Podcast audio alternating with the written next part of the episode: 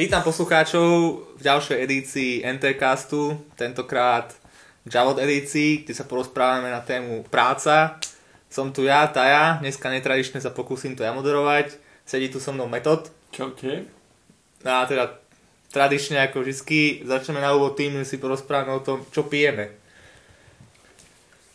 No, zastavili sme sa cestou v takom super podniku v Bratislavskom, že pijú a majú tam super výber flaškových pív. Najčastejšie majú aj také 7 decky od vývaru a zobrali sme zo pár a to prvé, čo sme si otvorili je Autumn, Autumn, neviem, ak sa to vyslovuje, ak sa to vyslovuje. Autumn. Hej, Autumn Ale, nikdy neviem, tieto divné slova, sa vyslovujú, takže pijeme Autumn Ale, American Pale Ale a mne veľmi chutí, lebo je dobre, do, dobre zachmelené, veľmi horkasté, ja mám také rád. Plne súhlasím. Chutí ako jeseň. Hej. Veľmi, veľmi pochmurne. No a teda, ako ťa poznám, tak viem, že ty si mal minimálne celkom pestú kariéru, vystal si niekoľko rôznych prác. Za tú krátku dobu. Za tú krátku dobu. Ale nie je to zase až taký tak pracoval si už niekoľko rokov aj počas školy, takže už si reálne na trhu práce nejakú tú dobu. A robil si, robil si myslím, že sysadmina, robil si chvíľku aj v DevOpse, teraz robíš konzultanta aj chvíľku developera, veľmi krátku chvíľku. No, krátku, ak, akú krátku chvíľku? Asi pol roka. Pol roka, to nie je až taká krátka chvíľka. Tak je, akože ne, nikdy som sa nedostal na nejakú väčšiu ako úplne junior úroveň, takže uh, hej, no. Aspoň na profesionálnej úrovni, samozrejme odchodil som si toho dosť na škole, ale hej, že skôr som si kariérne išiel sysadmin a DevOps a delivery a nakoniec som skončil pri consultingu, lebo tým, že som sa stretol so všetkým, tak som mal dosť široký rozhľad. Mm-hmm. Na keď už sme pri tom kariérnom raste, tak ako, ako by si hodnotil svoj kariérny rast? Si s tým spokojný? Ja som veľmi spokojný, ja som bol zaskočený, že uh, možno aj tým, že v akej dobe žijeme a je veľmi dopyt po IT ľuďoch, tak uh, je to o mnoho raketovejšie, ak človek má trošku drive a má záujem, že stačí sa niekedy fakt ozvať, že proste chcel by som robiť niečo viac zaujímavejšie a keď má na to človek aspoň predpoklady, čiže fakt ten záujem, čo som mal a mal som aj nejaké teda základné vedomostné základy preto, tak sa dokáže dostať na pozíciu ako konzultant, čo je bežne pozícia, kde končia ľudia s nejakými 5-10 ročnými aspoň skúsenosťami čo síce dobre, teoreticky mám za sebou 5 rokov skúseností nejakých part-time a viac jobov po pri škole, ale predsa len to nie je niečo, kde, kde bežne človek skončí v mojom veku, takže ja som veľmi spokojný a vďačím za to akože aj určite nejakej svojej snahe, lebo tak bez toho to nejde, ale teraz je veľmi dobrá a prajná doba pre ITčkárov. Si to musím súhlasiť. Minimálne, čo sa týka IT sféry, tak si myslím, že aktuálne doba je celkom priaznivá, pretože mnoho, mnoho firiem hľadá, hľadá juniorov, dokonca hľadajú aj juniorov, ktorí nemajú až tak vedomosti, že som bol zaskočený nedávno, som sa dozvedel, že úplne bez nejakých problémov sa dá podpísať zmluva na neurčito, kde nevyžadujú nič. Hej, vlastne teraz, ja som tiež bol zaskočený, že už je v podstate prak, že namiesto príjmacieho pohovoru je, že človek bol prijatý na fitku a vydržal tam aspoň pár mesiacov, tak to, to častokrát býva akože dostatočné, dostatočný requirement, že dobre zvládol pár mesiacov na fitke bez toho, aby ho vyrazili, tak asi to nebude úplne debil, poďme ho zamestnať. Čo som počul, tak bola keď aj tých, čo z tej fitky vyrazili, tak mali celkom slušný potenciál zamestnať sa lepšie.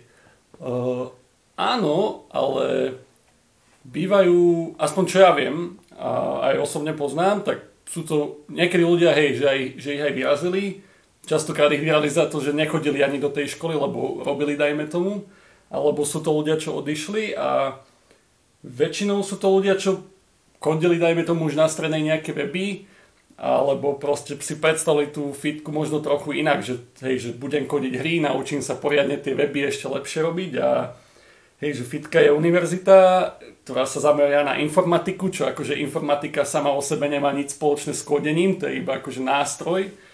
A tak sú potom takí sklamaní hneď prvé týždne a buď sú vyhodení alebo odídu, ale pritom to môžu byť celkom schopný web developer, dajme tomu zo strednej, len zase nikdy nemajú aspoň zo skúseností potom taký hlbší hľad do celej tej oblasti, spracovania informácií, ku ktorej patria teda aj vývoj softveru, lebo každý software robí s nejakými informáciami. A potom to je vidno, že jednoducho, dobre, môžu si vedieť nakodiť nejaký web a jeho dobre spravia, ale nevidia širšie súvislosti, respektíve nemajú, nemajú ani potuchy, že aké veci sa častokrát dajú spraviť a od toho sú potom hej tí iní ľudia, ktorých tá firma tiež potrebuje. Čiže dá sa, dá sa aj bez výšky veľmi dobre zamestnať. Tie vedomosti samozrejme človek nadob, môže nadobudnúť aj mimo nej, ale tá univerzita tam je dosť dobrý priestor sa rozvíjať. Čiže nie je to vylúčené, že človek bez výšky bude, bude rozladenejší ako ten s výškou, ale štatisticky aj, aj z osobných skúseností viem, že kto si dobrú vysokú prešiel, tak je, je na inej úrovni. Aj. Ja si pamätám nejaké dva roky dozadu to bolo, keď sa mi manažer snažil vysvetliť, že by som mali pres, prestať ísť tak moc do šírky, čo sa týka IT sféry a začať sa trošku zamerávať na nejakú hĺbku, vybrať si jednu tému a to ísť. A myslím, že práve to sa deje pri ľuďoch, ktorí neštudujú, že teda sa zamerajú na tú jednu tému, ktorú majú v tej svojej prvej práci, to sa môžu veľmi dobre, v tej sa môžu fakt veľmi dobre zdokonaliť, ale nikdy nevedia tie širšie obzory. A sa tí, čo prejdú tú vysokú školu, tak tí vidia až moc široko niekedy a potom im musí, musí manažer vysvetľovať, že to musia trošku zúžiť. A ja osobne si myslím, že ten široký rozhľad je veľmi dobrý, pretože človek má potom viac možností, vie čo zužovať a v prípade, že potrebuje niekoho nahradiť alebo že by potreboval sa porozprávať s niekým, kto nemá až tak veľa skúseností z tých iných tém alebo by mohol potenciálne sa snažiť zavádzať alebo klamať z tých iných tém, tak tento človek, ktorý má ten širší obhľad, to prekukne. A máš pravdu v tom, že, že dobré je sa zamerať akože v istom bode na nejakú konkrétnu tému a aj v tom, že človek po tej výške máš príliš široké rozhľady, čo, čo bol aj celkom môj prípad, nie že by som vedel zo všetkého všetko, ale zo všetkého sa vedel trochu a nevedel som si vybrať.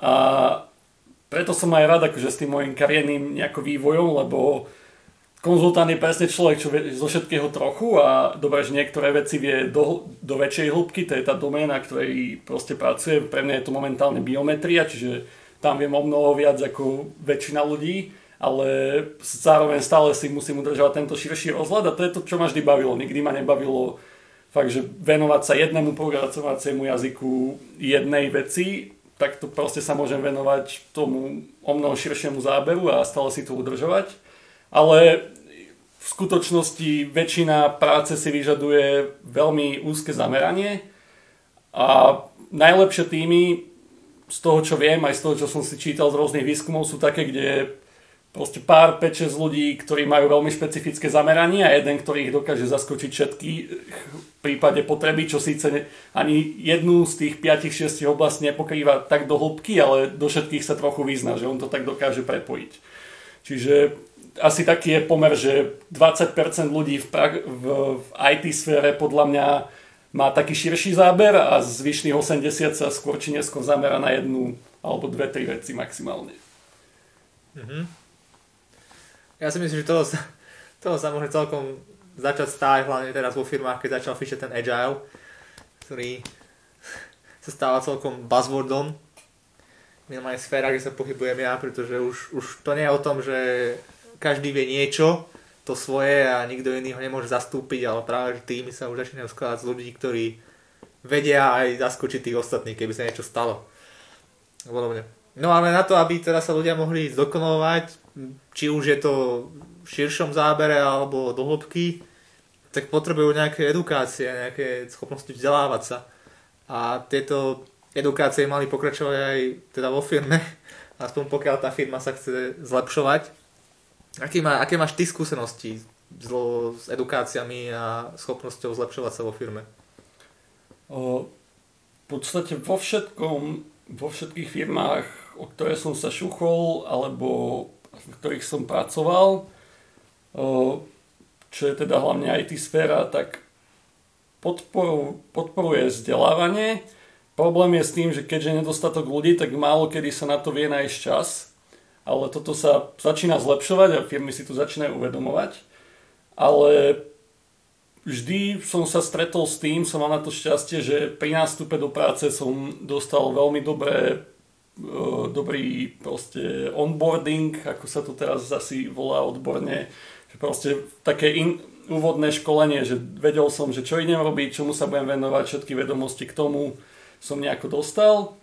Aj keď som menil v mojej terajšej firme pozície, tak vždy som dostal proste edukačku, aby som vedel na tej novej pozícii, čo sa odo mňa vyžaduje.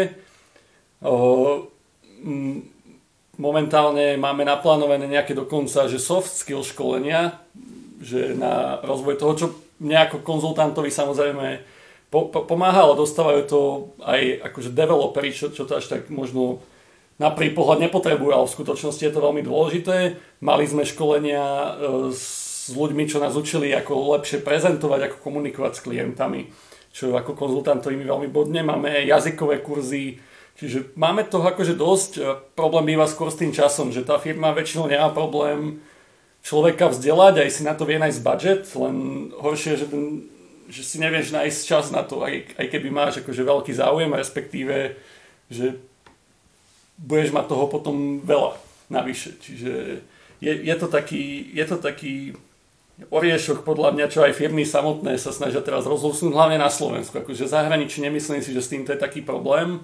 Častokrát bývajú také, že jeden deň do týždňa sa venuješ vlastnému projektu, vzdelávaniu, máš proste presne na to hodiny, ale tu je brutálne dostatok ľudí, tak to aj vplýva na to, že koľko času môžeš venovať tomu vzdelávaniu.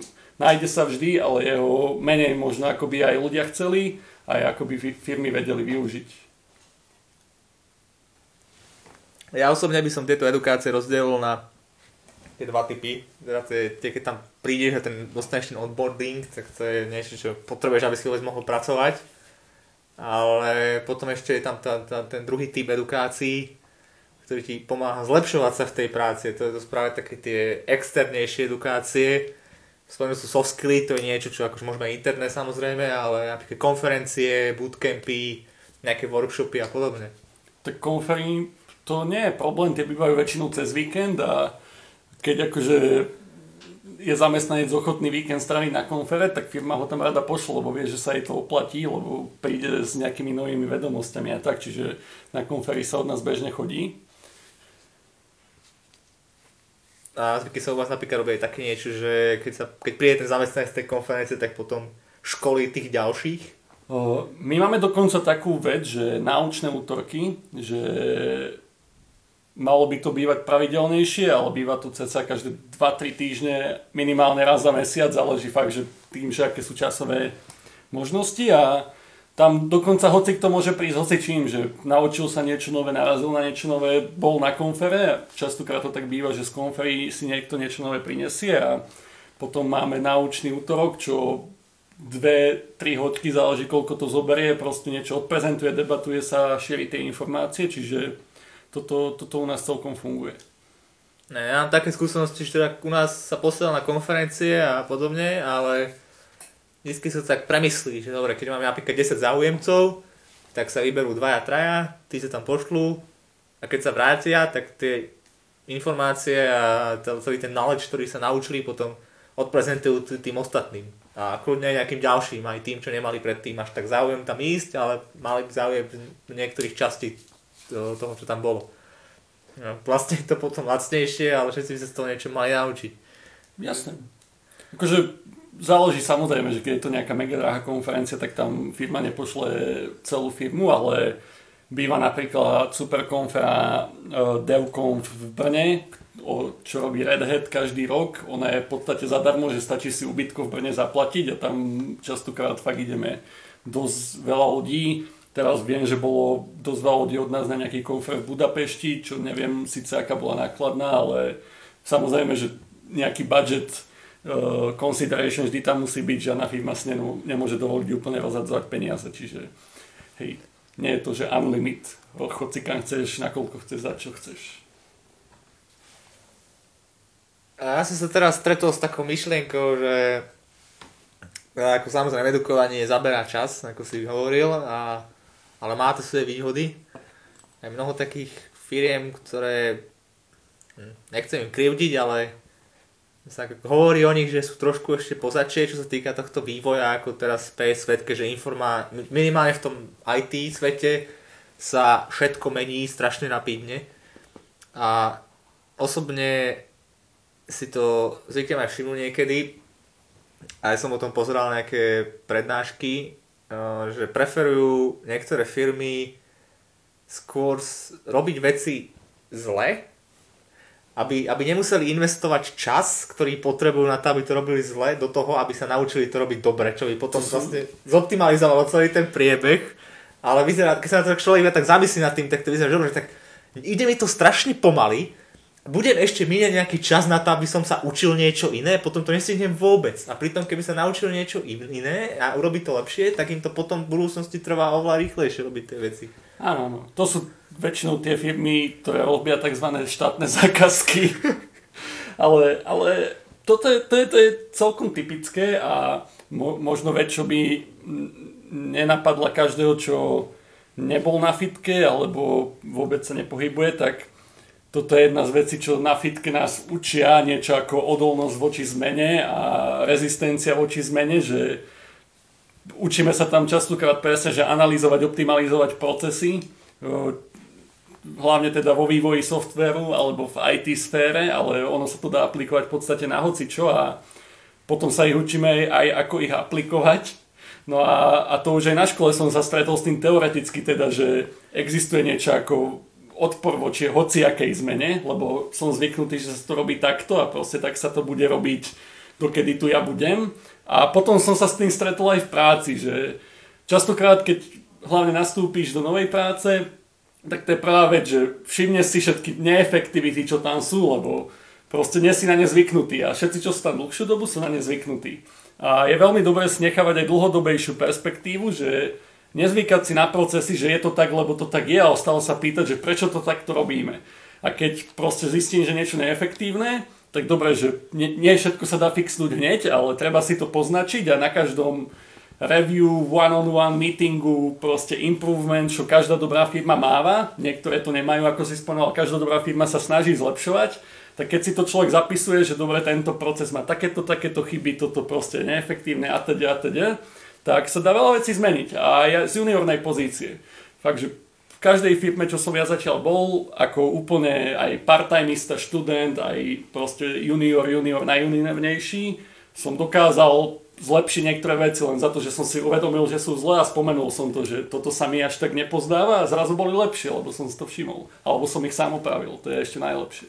Hey, s týmto mám skúsenosť ja, ja som teda vo filme bol, že toto, toto žiadali, že keď človek prišiel, tak si s ním sadlo niekoľko ľudí a vysvetľoval mu, že oni sú už zaslepení tým, ako to funguje a mal by on priniesť nejaké nové nápady do toho, lebo to, on je tam teraz ešte tam nie je tak za, zabývaný, čiže si tie chyby všimne. Samozrejme potom je ešte tá komplikovanosť toho celého, že to treba implementovať, nejaké zlepšenia do toho celého procesu, čo je sa úplne iná debata. Ale áno, veľa, veľa firiem sa do toho pokúša a myslím si, že je to určite veľmi dobrá iniciatíva ísť takýmto smerom a, a zlepšovať aj procesy, ktoré sú zastaralé. Ale ja. niekedy, niekedy si to vyžaduje zmenenie kompletného mindsetu na to, ako sa ľudia pozerajú na veci.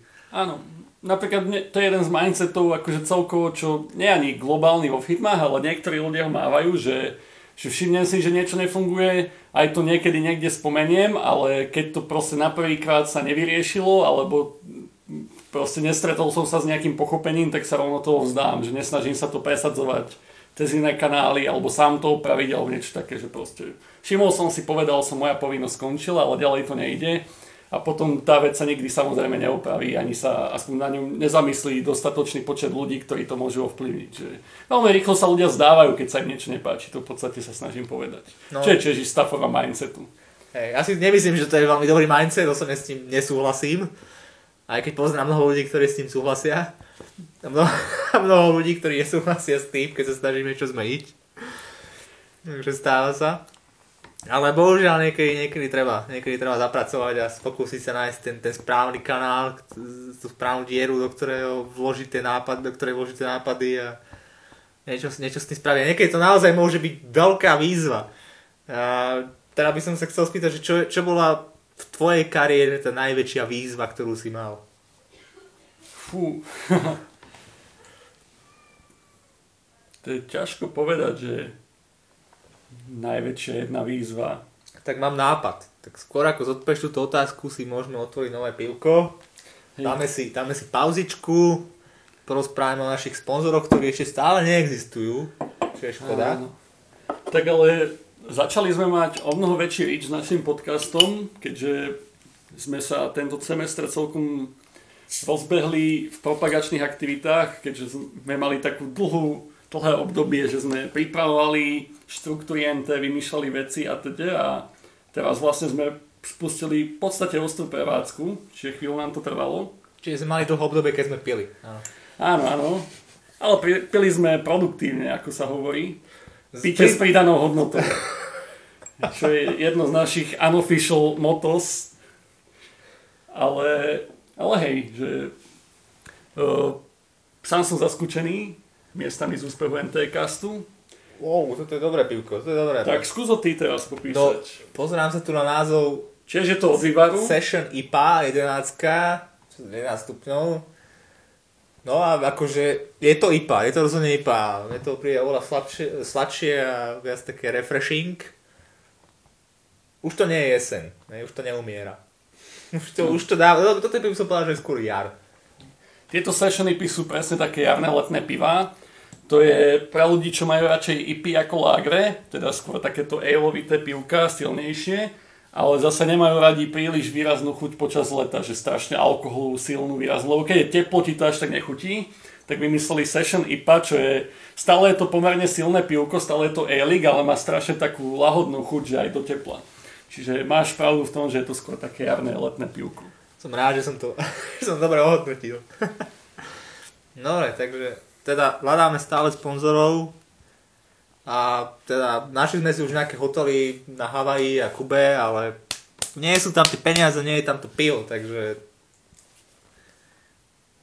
môžeme sa teda vrátiť k otázke najväčšej výzvy. A, dobre, tak možno povieme to trošku inak, možno ako si čakal, že najväčšia výzva alebo najlepšie, najväčšie výzvy Zatiaľ som nemal vo forme nejakého konkrétneho projektu alebo konkrétneho klienta alebo konkrétneho vývoja konkrétneho tasku, čo samozrejme som mal zaujímavé veci, ale zatiaľ najväčšie výzvy boli pre mňa, keď som nejakou formou menil prácu, že bol som, bol som zo začiatku akože junior part-time sysadmin, potom som uh, bol už taký seniornejší človek, čo bol taký jednoduchý celkom prechod, ale predsa len zaujímavý. Ale potom som skončil do takej veci, že delivery, kedy som mal uh, ísť ku klientovi a proste dodať mu software a aj ho trošku nejako zaškoliť a teda.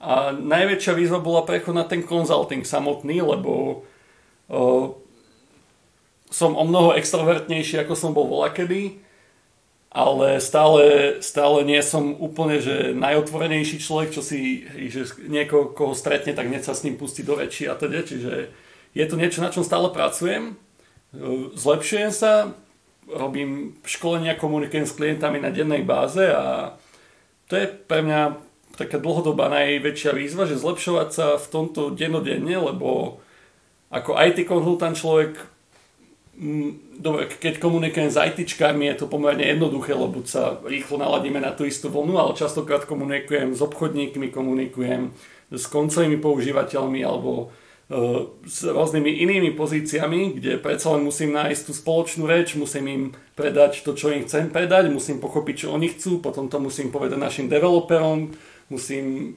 musím proste sa naučiť komunikovať so širokým spektrom ľudí, ktoré majú ktorí majú rôzne požiadavky, rôzne očakávania, rôzny slovník a to je momentálne asi pre mňa najväčšia výzva, ktorú som ešte teda nezdolal, ale je to dosť veľká výzva. Myslím, že to vidíme podobne. Tiež, tiež mám takto niekoľko typov ľudí, s ktorými musím komunikovať a niekedy to môže byť naozaj zaujímavé. Ale ja vidím výzvu určite aj v tom, v tom zlepšovaní, nie len seba samého a teda aj v tejto komunikácii, ale aj zlepšovaní v tej firmy, ktorej, ktorej som a ktorej pracujem že keď tam vidím nejaký problém, tak sa ho snažím ho zlepšiť.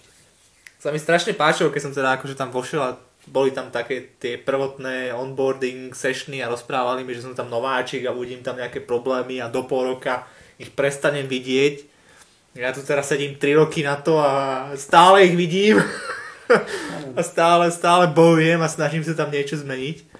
Takže neviem, či ma to naučila fitka, alebo či som to pobral niekde inde, ale tú schopnosť začať ignorovať problémy som nejako, nejako nenašiel nikdy vo svojom kariérnom živote, takže ostal som trňom v oku všetkých manažérov a lídrov, čo tam sú. Podobne sú na to a myslím, že to je kombinácia, akože, ako sme už spomínali, vysoká škola dá človeku širší rozhľad, čo samozrejme vedie k tomu, že si o mnoho viac číma rôzne veci, čo nefungujú. Dá mu nejaké analytické myslenie, čo tiež akože vedie k tomu, ale že dobre, jedna vec je si všimnúť tú chybu a druhá vec je mať tú povahu, že nezdať sa toho, čo sme už tiež spomenuli. Čiže je to kombinácia jednoducho toho, že človek musí mať ten rozhľad, aby si vôbec všimol chyby, musí mať analytické myslenie, aby si ich stále akože všímal, že stále sa pri každom procese, aj ktorý robí desiatýkrát, pýtal sa, že nemôžem toto spraviť lepšie, vylepšiť to aspoň o trochu a v konečnom dôsledku musí mať ten drive, že nevzdá to, že proste neakceptuje, že takáto je situácia. Čiže podľa mňa je to kombinácia minimálne týchto troch vecí. A málo kto to má, čiže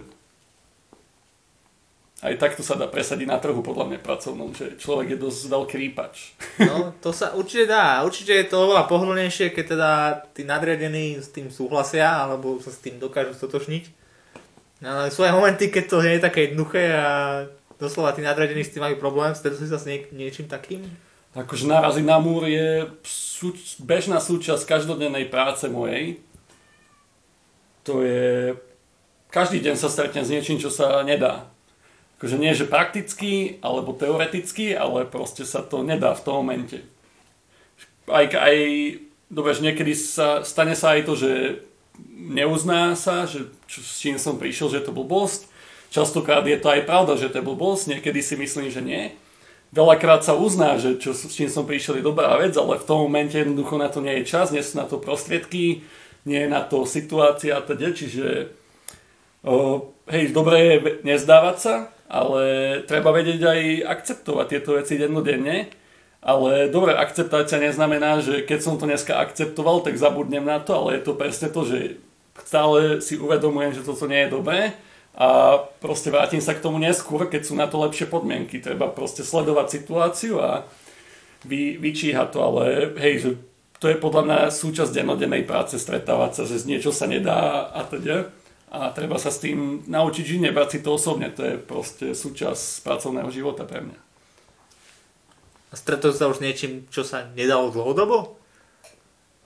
Uh, áno, ale opäť to bolo, že napríklad nedostatkom času na to. Že stále je to, vždy keď napríklad uh, vyťahnem ten problém, tak chceme to spraviť, ale nie je to priorita. Že proste, vieš, ako máš v tom agilnom, keď si spomínal ten backlog, tak akože stále je to v tom backlogu, že, že proste niekedy v budúcnosti sa to spraví, čiže nezdali sme sa toho problému, ale jednoducho nie je to priorita. Čiže to je to, že nestretol som sa ešte s takým, že, že by sa dlhodobo nedalo a zrušilo by sa to bez nejakého uh, iného riešenia, vysvetlenia Častokrát problémy zmiznú kvôli tomu, že sa vyriešia inak, ako si proste pôvodne plánoval, alebo zmizne samotná akože celá tá oblasť toho problému, čo ju spôsobovalo. Že napríklad, že nejaká časť softvéru, kde bol ten problém, tak tá sa prestane používať, nahradí sa nejakou inou, kde sú samozrejme iné problémy. Čiže to sa môže stať, ale nestalo sa mi, že by možno aj vďaka tomu, že stále do, dobredám, že bez toho, aby ja som uznal, že to nie je problém, ale kvôli akože validným dôvodom, nie za to, že sa to proste nedá a nebudeme to teraz robiť, aby, aby sa niečo nefixlo, že minimálne je to odložené na neurčito, čo je akože istá forma stratenia niekedy, ale by som sa aj niekedy čudoval, že fakt, že aj po roku sa dokázal problém vyriešiť, alebo roku a pol, čo bol v backlogu a sa, sa našiel na čas, čiže je to iba o, o tom odhodlaní. No. Myslím si, že pokiaľ sa ten problém vyrieši aj nejakým iným spôsobom, tak je to stále riešenie. Pokiaľ sa, pokiaľ sa nájde, pokiaľ sa na ten problém zabudne kvôli tomu, že tá časť, ktorá ho spôsobovala, pôjde fuč, pôjde preč a bude nahradená niečím lepším, tak to je znova riešenie. No tak osobne som sa stretol aj s prípadmi, keď takéto riešenia neprišli a niekedy ste nezapísali do backlogu a potom, potom tam vznikali zlyhania. O, to je napríklad jedna z tých vecí, čo, čo podľa mňa úplne základná, že keď vidím problém, tak to dať aspoň do toho backlogu, že nech sa to nestratí a potom aj vidíš, čo sa s tým deje. Lebo proste väčšinou sú nejaké notifikácie, dobre, že vytvoril som tento bug report, tento ticket a zrazu ho niekto zavrel. Tak môžeš prísť za tým človekom, že prečo si ho zavrel, že vyriešené to je, nie je to vyriešené, tak to daj naspäť do backlogu, alebo proste ti to musí vysvetliť. Čiže o tom to je, že veľa ľudí tam do toho backlogu nedá. No, toto, to, to, to opisuješ proces, ktorý už ma, je nejako, nejako zabehnutý a môžeš ho strážiť. Ale čo v takej situácii, že takýto proces nemáte? Čo, čo vtedy, keď taký backlog ani neexistuje, máš hromadu ľudí, ktorí sa napríklad nezaujímajú o tú prácu, ani ich nezaujíma dávať nejaké tásky do backlogu, alebo či to, čo pulnú a akože spravia, je dobre spravené. No čo v takej situácii? V tom rád nemáš akože prvý problém, že nemáš tie procesy, alebo nemáš akože záujem ľudí, že podľa mňa to nie je len tak v práci, to je tak aj v živote, v hocičom, že a, akože aj poznajú asi posluchači niečo také, že maslová pyramída, že možno nie je podľa názvu, ale je to taká, že pyramída potrieb, že najprv potrebujem akože mať e, jedlo a základné potreby, potom nejakú strechu nad hlavou, potom akože môžem, keď mám uspokojené základné potreby, môžem mať vyššie uspokojenie a teda. Tak to je to isté v práci, že keď tá firma nemá akože vyriešené základné veci, že tam stoja veci na tom, že nevedia ľudia spolu komunikovať, že sa tam strácajú informácie, viacero ľudí robí na tej istej veci a teda, tak dobre, že treba si zapisovať aj tie akože menšie problémy, ku ktorým sa dostaneš neskôr, ale treba začať od tých základných. Čiže treba, netreba sa nechať odradiť. Čo to je že častokrát sa ľudia nechajú odradiť, že nič tu nefunguje a poďme to všetko celé zahodiť a robiť od znova. Čiže častokrát Veď robia najmä ITčkári, programátori, že vidia nejaký legacy code systém, ktorý síce funguje, ale má bordel proste v codebase, akože neskutočný, že ide sa z toho dogrecať, tak prvý nápad, že zahoďme to celé a poďme to robiť od znova. A hádaj, čo sa stane o rok, že nakodia to isté ako predtým a je tam taký istý bordel, lebo nefixli akože to, že ako sa ten systém vôbec vytvára. Čiže častokrát je lepšie riešenie, že začať ten systém vylepšovať postupne, že poďme začať písať testy, poďme zaviesť nejaké procesy, ako sa robia zmeny, ako sa špecifikujú zmeny a teda a teda. Akože zahodiť, začať od znova, to sú také rýchle riešenia. To sú fakt ako v politike, že zvolte mňa a všetci budete sa mať lepšie. Ale že ako? No tak proste, tak to nefunguje. Tak nefunguje nič. Nefunguje tak život, nefunguje tak práca. Čiže Hej, hey, ten, túto pyramídu poznám, to, ale ono, tá myšlienka vznikla niekedy v minulom storočí a teraz na Prahu nového tisícročia sa trošku, trošku onovila a nad potreby jedla sa pridala potreba wi No jasné. To je dôležitejšie ako jedlo. Lebo cez Wi-Fi si vieš objednať jedlo. Presne tak. Darmo, že človek hlavný, ale keď nemá wi tak problém je tam. No hej, súhlasím, že pokiaľ nie sú tie procesy, tak to môže byť problém. Ale s tým zahadzovaním, to je taká, taká zaujímavá položka, lebo áno, pokiaľ sa človek rozhodne prekodiť celý systém a tak potom proste zabije strašne veľa času na tom, že to celé prekodil a vlastne nefixoval tie chyby, ktoré tam boli. Iba, iba refaktoroval ten kód, čo síce je nutná vec niekedy, ale treba sa zameriavať aj na opravovanie chýb. Každopádne, ale ja som teda smeroval tak trošku aj nejakým, nejakým zlyhaniam, ktoré si zažil. Či už vo firme, alebo niekde inde. Hmm.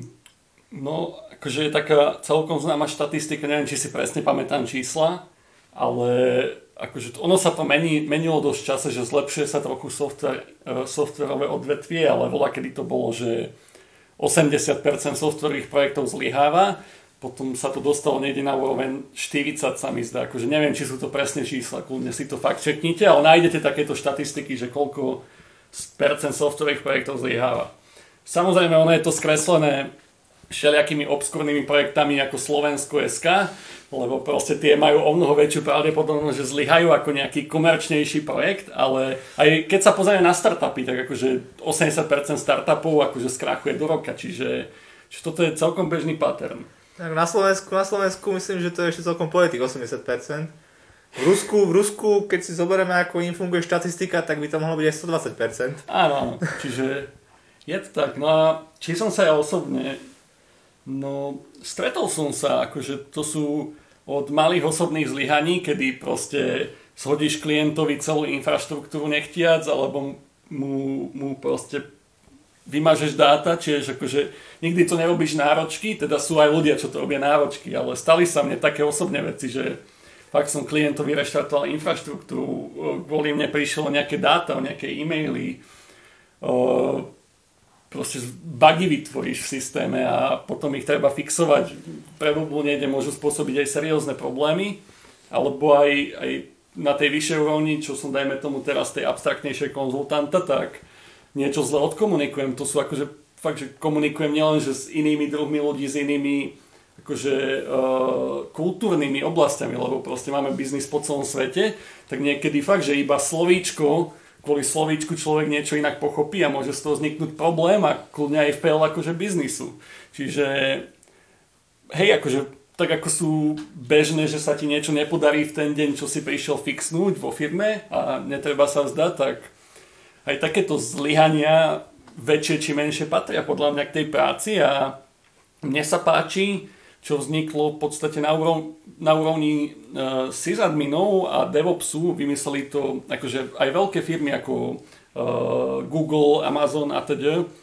Uh, Google to volá hej, social, uh, Site Reliability Engineering, uh, DevOps je akože také ďalšie kľúčové slovo a veľmi akože kľúčová časť všetkých týchto vecí je uh, no blame culture, sa to volá, že, že kultúra bez akože uh, obviňovania, ak to mám správne preložiť, že, že keď sa niečo posere, a väčšinou, keď sa niečo posere, niekto je za to akože zodpovedný, dajme tomu, ale presne to, že nepozerá sa, že niekto je za to zodpovedný, ale pozerá sa, že prečo sa to vôbec stalo, že prečo tento commit sa dostal do finálnej verzie, prečo ten sysadmin akože mal možnosť vôbec vymazať databázu, ktorá nemá žiadnu zálohu. Vieš, že snaží sa prísť jednoducho na rúd problému, neviníš nikoho z toho, že sa to stalo a potom ľudia presne, že neboja sa. Lebo to je základný problém, že keď vznikajú problémy, alebo vytvoríš ty problém, že zhodíš niečo, vymažeš niečo, tak sa bojíš vôbec to proste povedať niekomu prvom rade,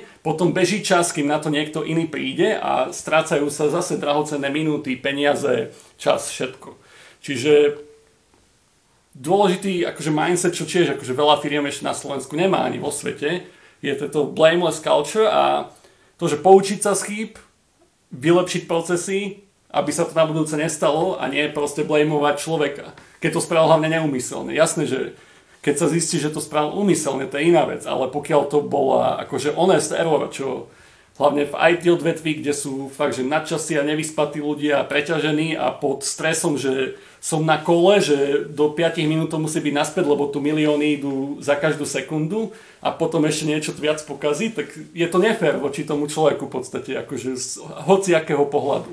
Len ešte častokrát to firmy riešia, tak si to dojebal, si to zaplatíš, alebo si vyhodený, alebo proste niečo. Je, ako toto, toto je to je trošku utopistický svet, ktorom by som chcel žiť, že takto sa to naozaj rieši. Z mojej skúsenosti môžem povedať, že poznám ľudí, ktorí majú strašne nasoláme a strašne ich to nezaujíma, keď niečo pokazia. Čiže ich človek môže blamovať koľko chce, aj tak ich to vôbec nezaujíma. No a bohužiaľ to aj tak nefixne tým. Takže...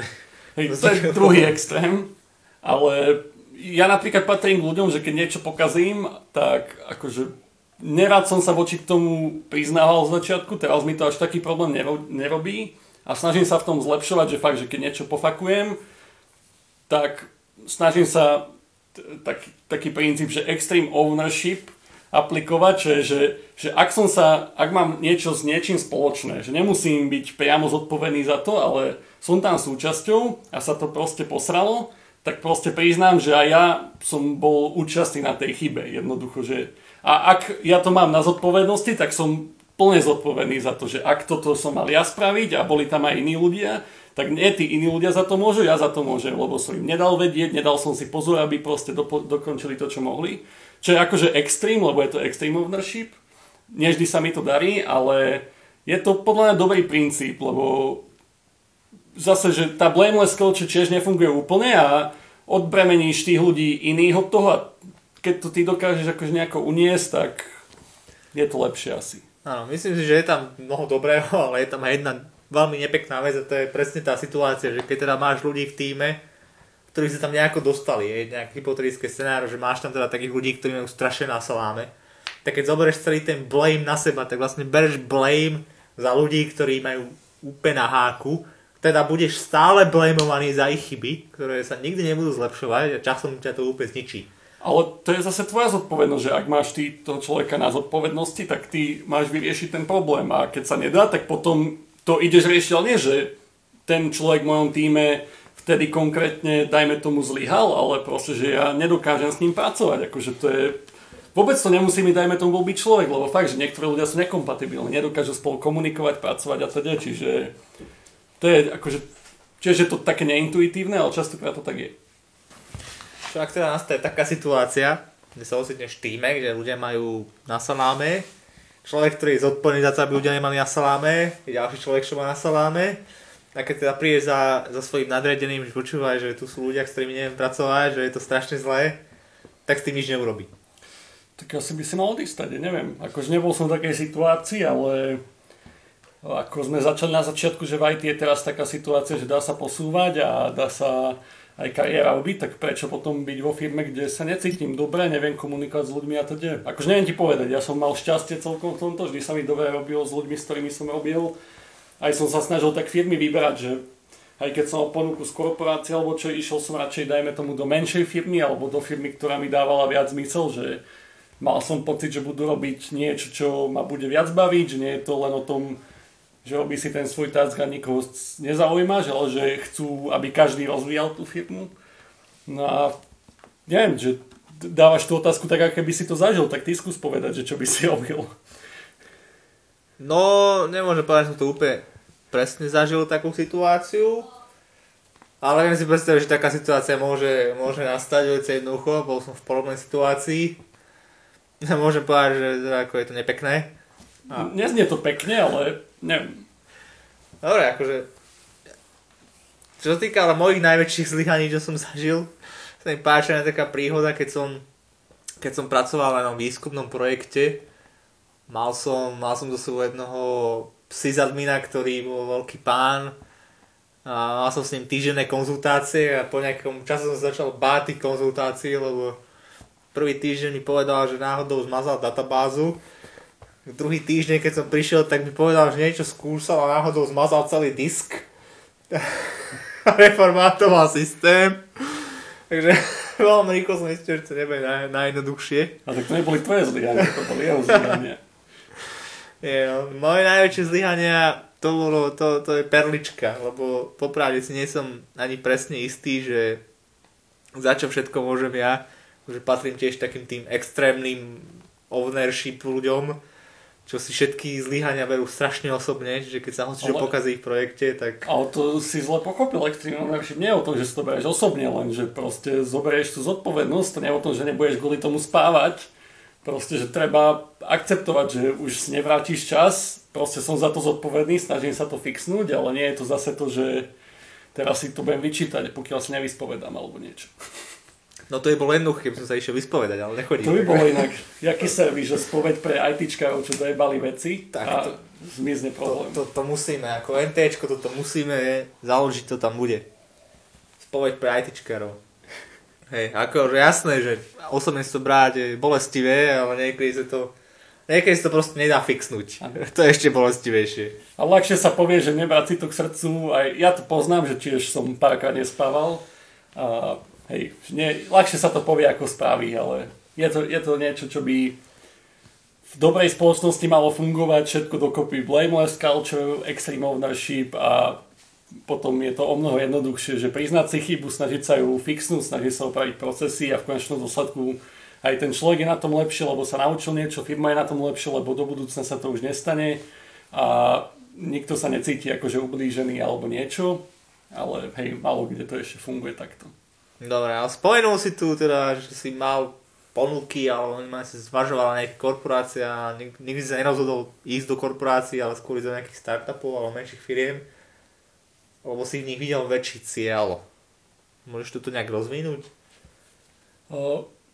No, to je pomerne jednoduché. Korporácie už robí veľa vecí a častokrát, keď hajrujú, ťa nehajrujú na nejakú vec, ale hajrujú ťa na nejakú pozíciu, kde budeš robiť tú jednu konkrétnu vec, že to tak proste poddelené, že ty tam robíš toto, ty tam robíš toto.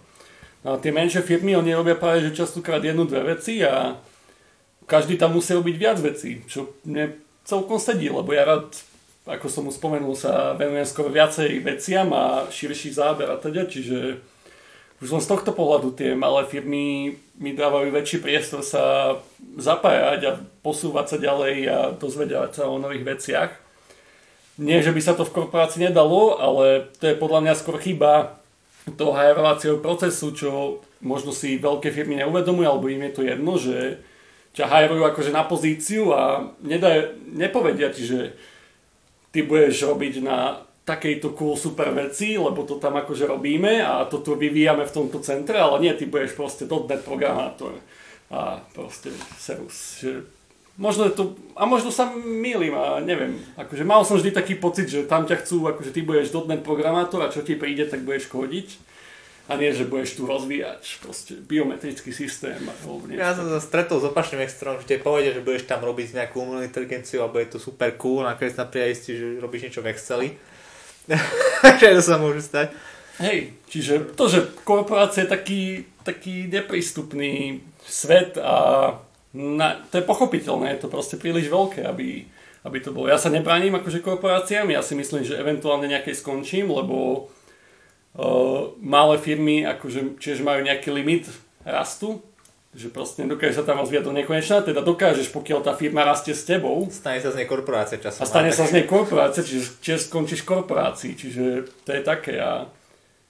Čiže ja si nemyslím akože nič zlé o korporáciách akože minimálne z konšpiračného hľadiska. Mám akože nejaké výhrady voči tomu, že sú prevobnaté, ale to je dám za to, že sú veľké. Každá veľká organizácia proste je už, je už pomalšia, menej, menej exciting, ak sa to povie po slovensky, zrušujúca ako, ako proste malá firma. Čiže či som mladý, chcem sa učiť nové veci, chcem sa posúvať čo najrychlejšie a podľa mňa malé firmy toto viac poskytujú ako veľké. Ja si myslím, že aj korporácie dokážu to poskytnúť, aj keď je to určite odlišné.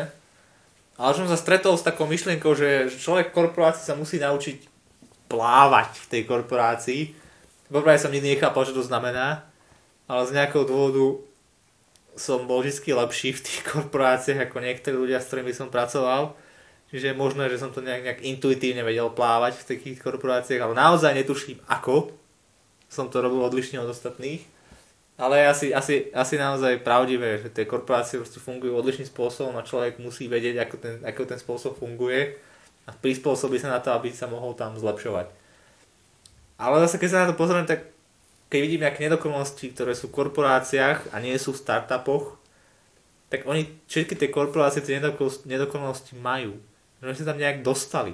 Teraz taká otázka znie, že ako? Lebo tie startupy sa vyvíjali, zväčšovali sa pravdepodobne a museli vytvárať nové procesy, aby zmanažovali to, že tam viac ľudí a viac teraz nejakých čo tém alebo softverov majú, rozširuje sa to celé a začali tam vznikať takéto procesy, ktoré potom vyústili do tej korporácii, do korporácie a No, Zač- začali brániť si, zmene. No. Sám si si odpovedal, že ako každá malá firma, hlavne keď má celkom rýchly štart, tak o, dostane sa z bodu, že malá firma zrazu je veľká firma a nestihne si vybudovať tie procesy, lebo si to uvedomí až keď už je stredne veľká, dajme tomu.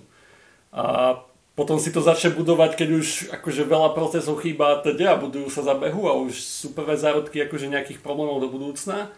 Ale dá sa to ošefovať, akože však lídry v týchto kultúrnych veciach v IT sú najväčšie firmy, to sú proste, to sú Google, to sú Apple, to sú, dokonca Microsoft teraz začal akože riešiť fakt akože dosť takéto zásadné veci a ľudia si to chvália, ako začínajú interne fungovať procesy a teda. Čiže nie je to akože brzda, len to je to, že musí, musí sa tá firma povedať, že ideme, ideme to robiť lepšie a dá tomu nejaký akože v podstate vedecký princíp, že toto funguje, tak to robme, toto nefunguje, to nerobme. Že ne, nebáť sa tých zmien, že je to ťažké, ale hej, že tie korporácie, čo nefungujú alebo sú také spomalené, tak presne tak, že boli malé firmy, potom rastli, rastli a akože tie procesy sa pridávali, lepili, aby to aspoň ako tak fungovalo, ale nikdy sa na to už nepozrel, že fakt tieto procesy sú treba, čo keby tieto štyri zrušíme, spravíme z toho jeden. To už sa nestalo. Áno, takéto, takéto, takéto odstraňovanie sa bohužiaľ nestáva až tak často. Čo sa ale stáva je ešte pridávanie. To, to si myslím, že veľa korporácií má s tým problém, že tam je strašne veľa úrovní, všetkých manažérov a lídrov. A mňa stále sa tam pridávajú novšie. A keď vznikne nejaký problém, tak namiesto, aby sa odstraňoval ten problém nejakým takým hlbším zamyslením sa, že dobre, sú tu títo ľudia všetci potrební, nemôžeme to nejak zredukovať, tak sa robí presne ale to je opačne. práve, že prvé, čo sa robí, že či nemôžeme zredukovať ľudí. No nie, som, nie, ale ľudí Nie áno. som si tým istý. Akože dobre, možno, že ľudí, ale tie role tam ostanú. To je to, že role tam ostanú, Áno. proces ostane. Ale iné role iné sú ľudia. To je, ľudí dobre. sa rýchlo zbavujú. A ostanú tam potom také leadership role a potom je na, a tý, tým, že je tam tak strašne veľa úrovní, tak tam potom sú vlastne manažéri, ktorí ani nie sú manažéri, lebo na nimi sú ďalší manažéri a na nimi sú ďalší manažéri. Teraz ma napadla taká myšlienka, že e, ty si o tom asi počul možno aj viacero poslucháčov, že no, sa robil výskum, že cez koľko ľudí sa pozná s hocikým na svete a to vyšlo, že 5 až 6 ľudí.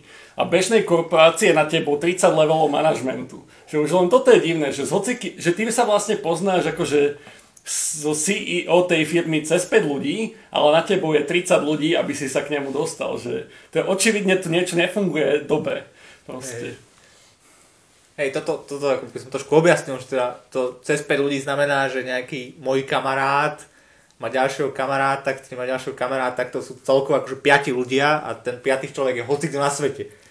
Čiže vlastne môj kamarát má nejakého iného kamaráta, ktorý má iného kamaráta, ktorý môže byť už potom ďalší kamarát úplne hocikto. Ne, áno, v týchto korporáciách je to naozaj tak, že tam je niekoľko úrovní, dokonca aj nie len manažérov, ale viceprezidentov. To sa mi strašne páči, keď sa rozprávam s viceprezidentom, ktorý je vlastne štvrtý na úrovni viceprezidentov, že jeho manažér je viceprezident, jeho manažér je viceprezident a ešte jeho manažér je viceprezident. Mi vyzerá strašne vtipne. A potom takto sa robia aj také, také branche toho celého, že keď sa vznikajú nové departmenty a riešia sa nové nejaké topiky, tak všetko musí mať nejaký manažér pod palcom. Nad ním je nejaký manažér, ktorý tam pod palcom, nad ním je ďalší manažér, potom toľko manažérov, že vlastne vzniká problém rozhodnúť, že nejakú, nejakú zmenu tam aplikovať, lebo nikto nevie, že kto má rozhodnúť nad tým, kto je ten, čo to ovláda celé. A to je častokrát aj o tom, že je tam akože človek, ktorý by tú zmenu mohol spraviť, ale sa rád zbaví tej zodpovednosti. Že to, je, to nie je ani tak o tom, že by tam niekto nemohol rozhodnúť, ale že už sa každý zbavuje a hodí to proste na toho nad sebou a nakoniec aj tak ten na vrchu tam rozhoduje o všetkom, lebo nemôže nikto, nikto sa, nie že nemôže, nikto sa nerozhodne rozhodnúť.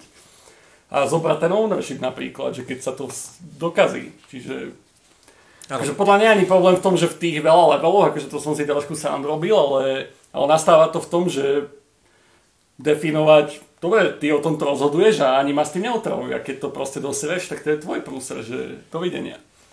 Ja sa stretávam, ja sa stretávam strašne s tým, že teraz sa boja ľudia tej responsibility, tej zodpovednosti, že teda majú na starosti nejaký, nejakú oblasť, ale neurčia pre tú oblasť stratégiu, nechajú ju tak a potom, keď si tí ľudia v tej oblasti určia vlastnú stratégiu, kým je dobrá, tak všetko fičí. Ale ako náhle začne zlyhávať, tak tá osoba sa zrazu prebudí z toho zimného spánku, vyjde z tej jaskyne, možná zarastený, možná nie, záleží od toho, ako, ako, aký strašný populista to je.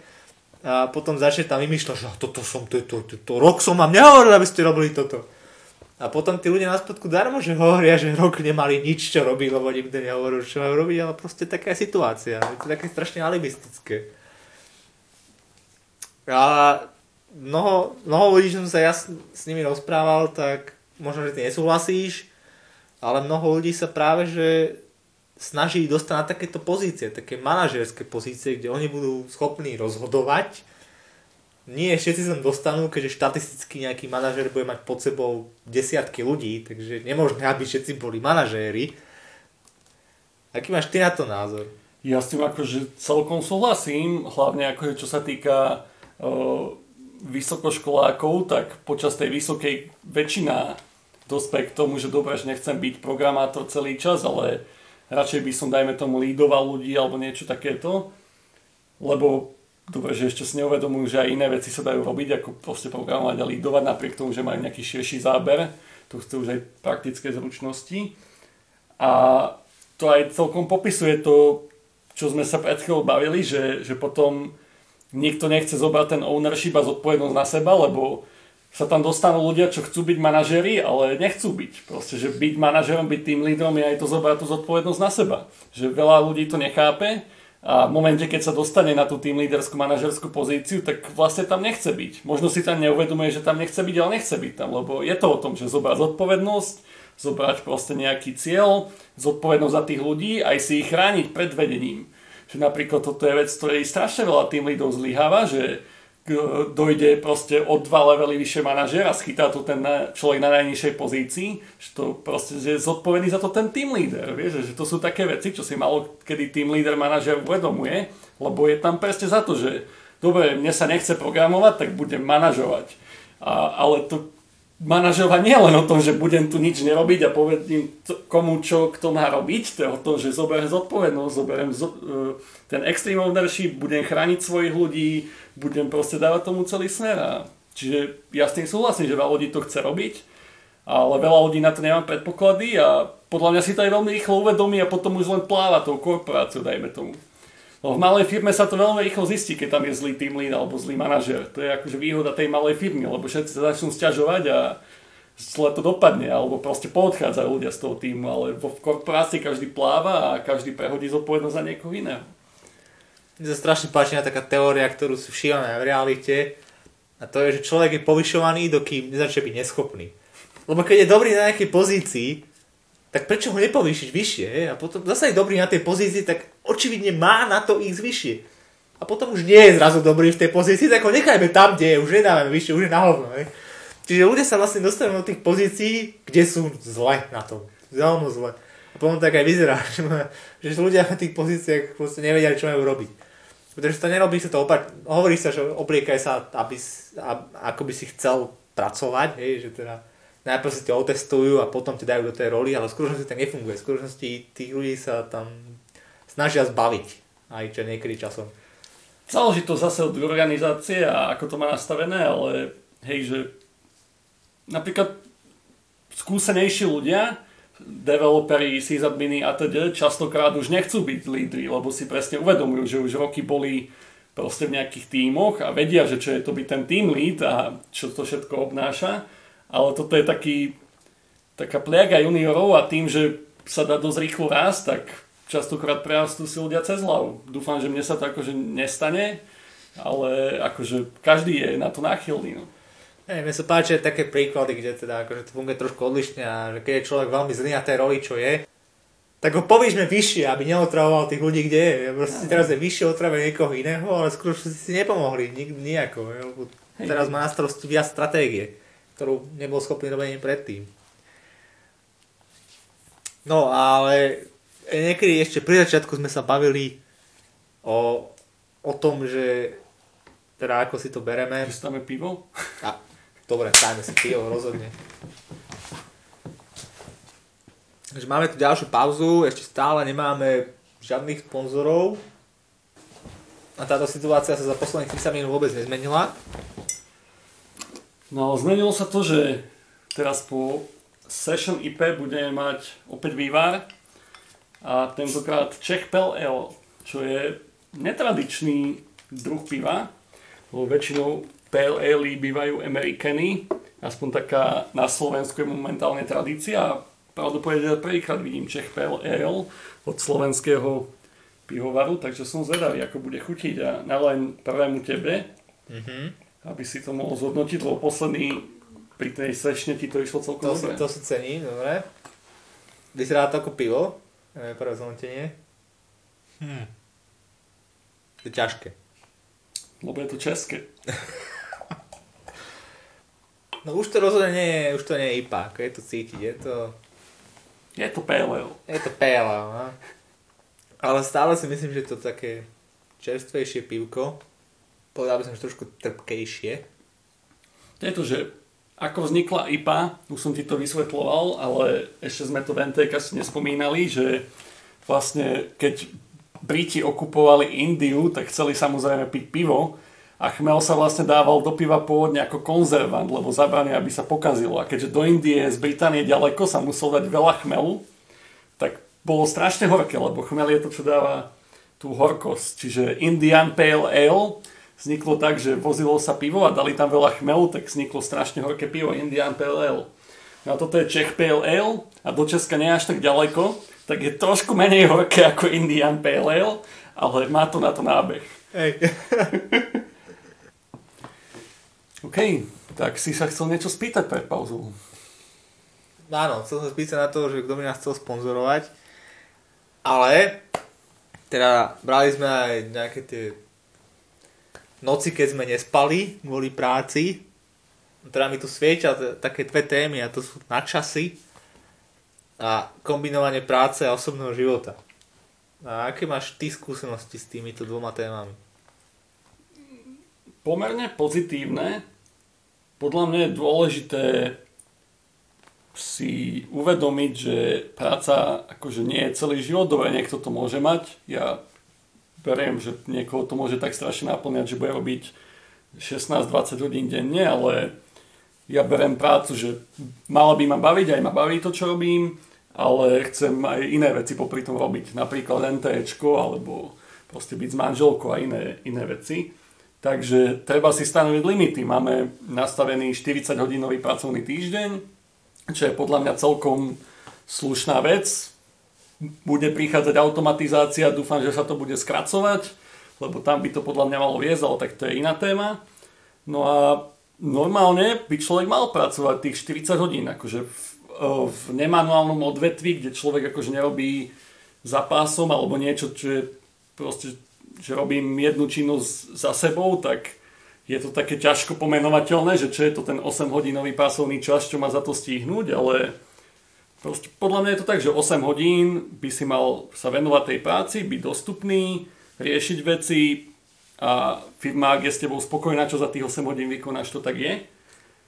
No a keď robíš navyše, by to malo byť buď za dodatočnú odmenu, alebo proste mm, na, nejak, na základe nejakej dohody, že občas samozrejme vypomôcť podľa mňa aj pohode v rámci všetkého dobrých vzťahov a teda.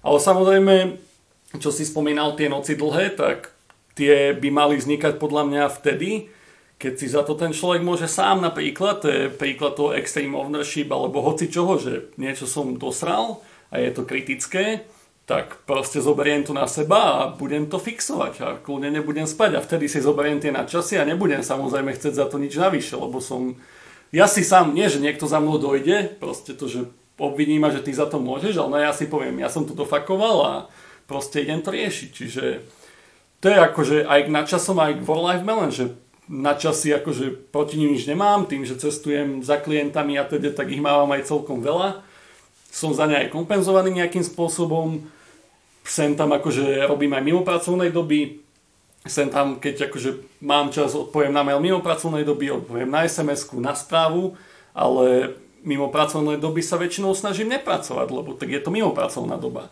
Ale samozrejme, keď je niečo kritické, proste, že viem, že teraz sa rieši projekt, čo je kritický, tak stanem sa dostupným na pár dní, ale snažím sa, aby to nebolo pravidlo, že stále som dostupný 24 hodín denne.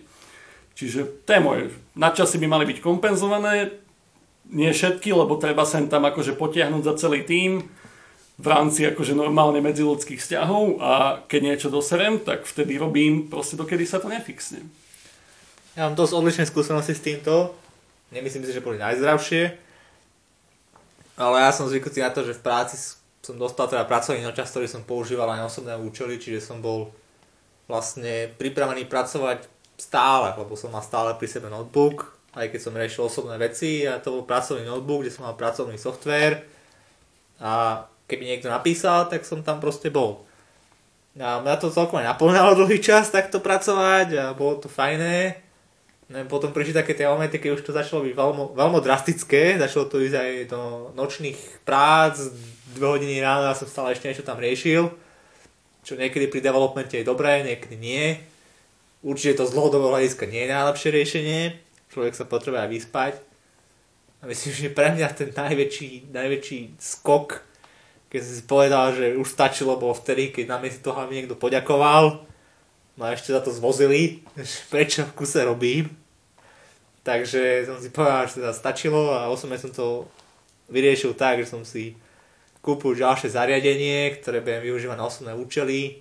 Pracovný notebook nechávam práci a tam ostane do ďalšieho dňa, keď tam prídem a som pripravený pracovať. A keď potrebujem niečo iné, tak mám už osobné zariadenie, ktoré si ibavím čokoľvek, čo potrebujem.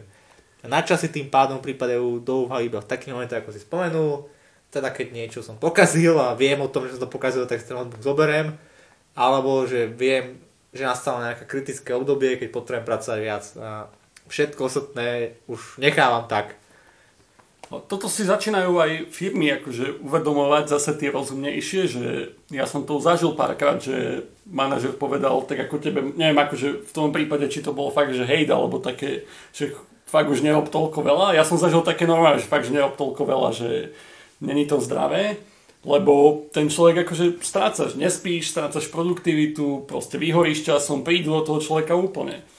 A to, že veľa firiem si toto začína uvedomovať, že netreba preťažovať ľudí, pokiaľ to nie je fakt, že potrebné, akože raz za čas, hej, sú tie píky, ale robí to dennodenne, alebo každý víkend, alebo tak, to nie je prospešné pre nikoho, ani pre tých zamestnancov, ani pre tú firmu. Lebo práca bude horšia, ľudia budú nespokojnejší, skôr či neskôr odídu alebo vyhoria, alebo sa im to nebude páčiť a firma na tom bude trpieť, lebo príde o kvalitných ľudí.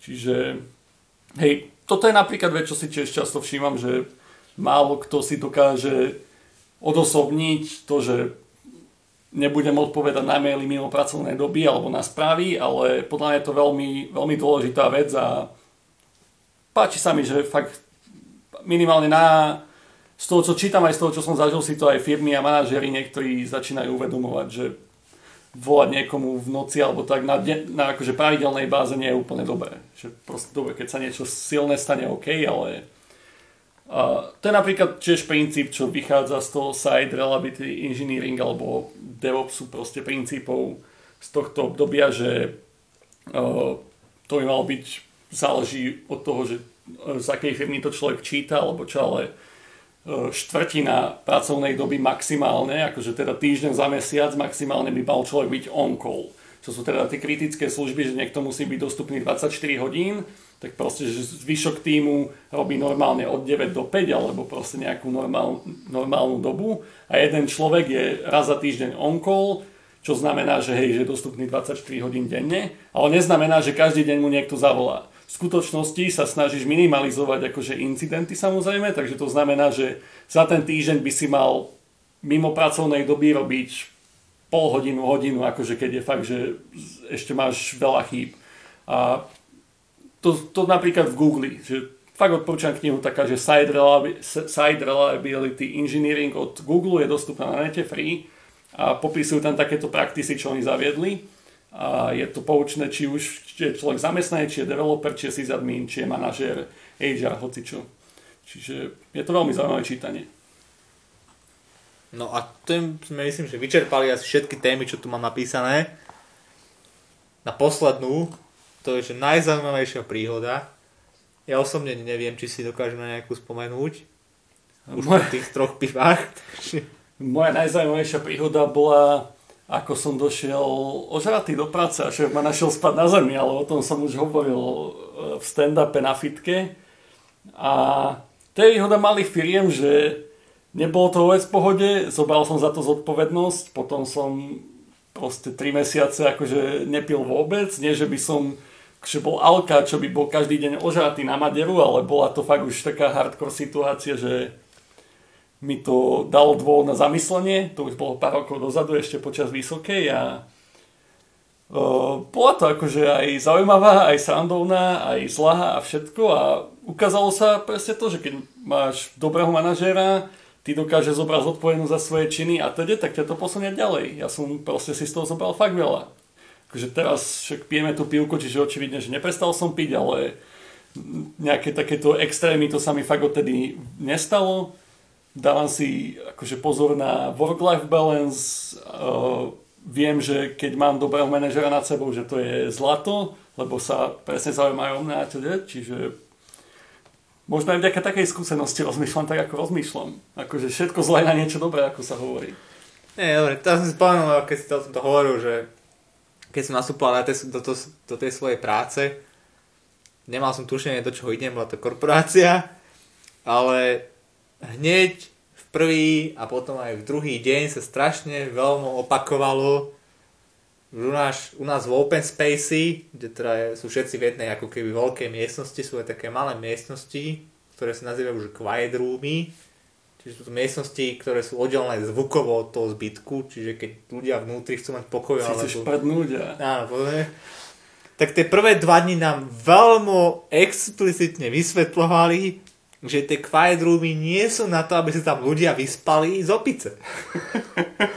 že keď je nejaký team building, tak nie je dobré ísť o druhé ráno do toho open spaceu a lahnúť si v tom quiet roome a na druhý deň prísť akože do práce z toho quiet roomu. Ja som bol strašne prekvapený, čo sa deje, lebo to boli prvé dva dní mojej novej práci, že čo mi tu rozprávajú. A tam boli nové príbehy, ako sa to, ako sa to dialo.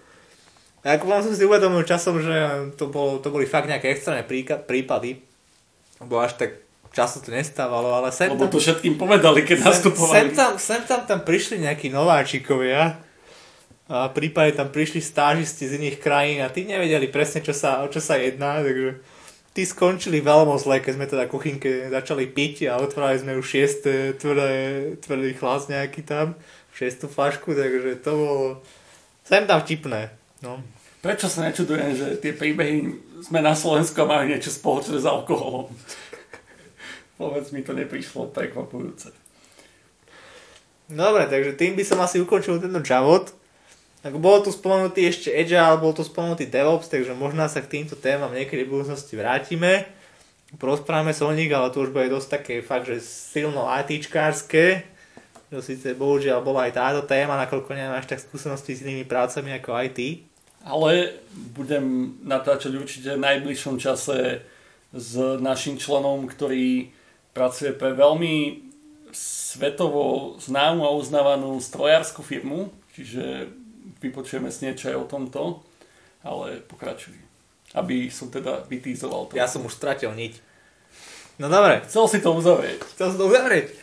No chcel som sa napiť hlavne, to je prvý krok. A povedať, kde všade nás môžu ľudia nájsť a vypočuť si nás. A Všade. sledovať. To povieš ty, kým ja pijem. Tak môžete nás sledovať na Mixcloude, na iTunes, na Stitchery alebo na hociakom agregáte podcastov. Ja nám osobne používam apku, že Podcast Addict na mobile a nájdete nás aj tam, čiže očividne sme všade. A sledujte nás, počúvajte nás, šerujte, hodnote a teda, lebo ak sa vám páčime, tak mali by o tom vedieť aj iní ľudia. A keď sa vám nepáčime, tak nám napíšte a čo sa vám nepáči, nielen tak, že všetci ste škaredí a mali by ste prestať rozprávať, ale niečo konštruktívnejšie možno. Máš niečo dodať? A ak náhodou ste schopní sponzorovať nás, tak tie hotely na Kube a Havaji ešte stále čakajú. Takže určite sa potešíme každým sponzoringu. Ďakujem vám za, za to, že ste sa za to, že ste si nás vypočuli. Dúfam, že sme boli pouční, dúfam, že nám to pomohlo a prišlo nám to užitočné. Uvidíme sa na budúce. Počujeme sa o dva týždne, typujem. Čaute. Svoj.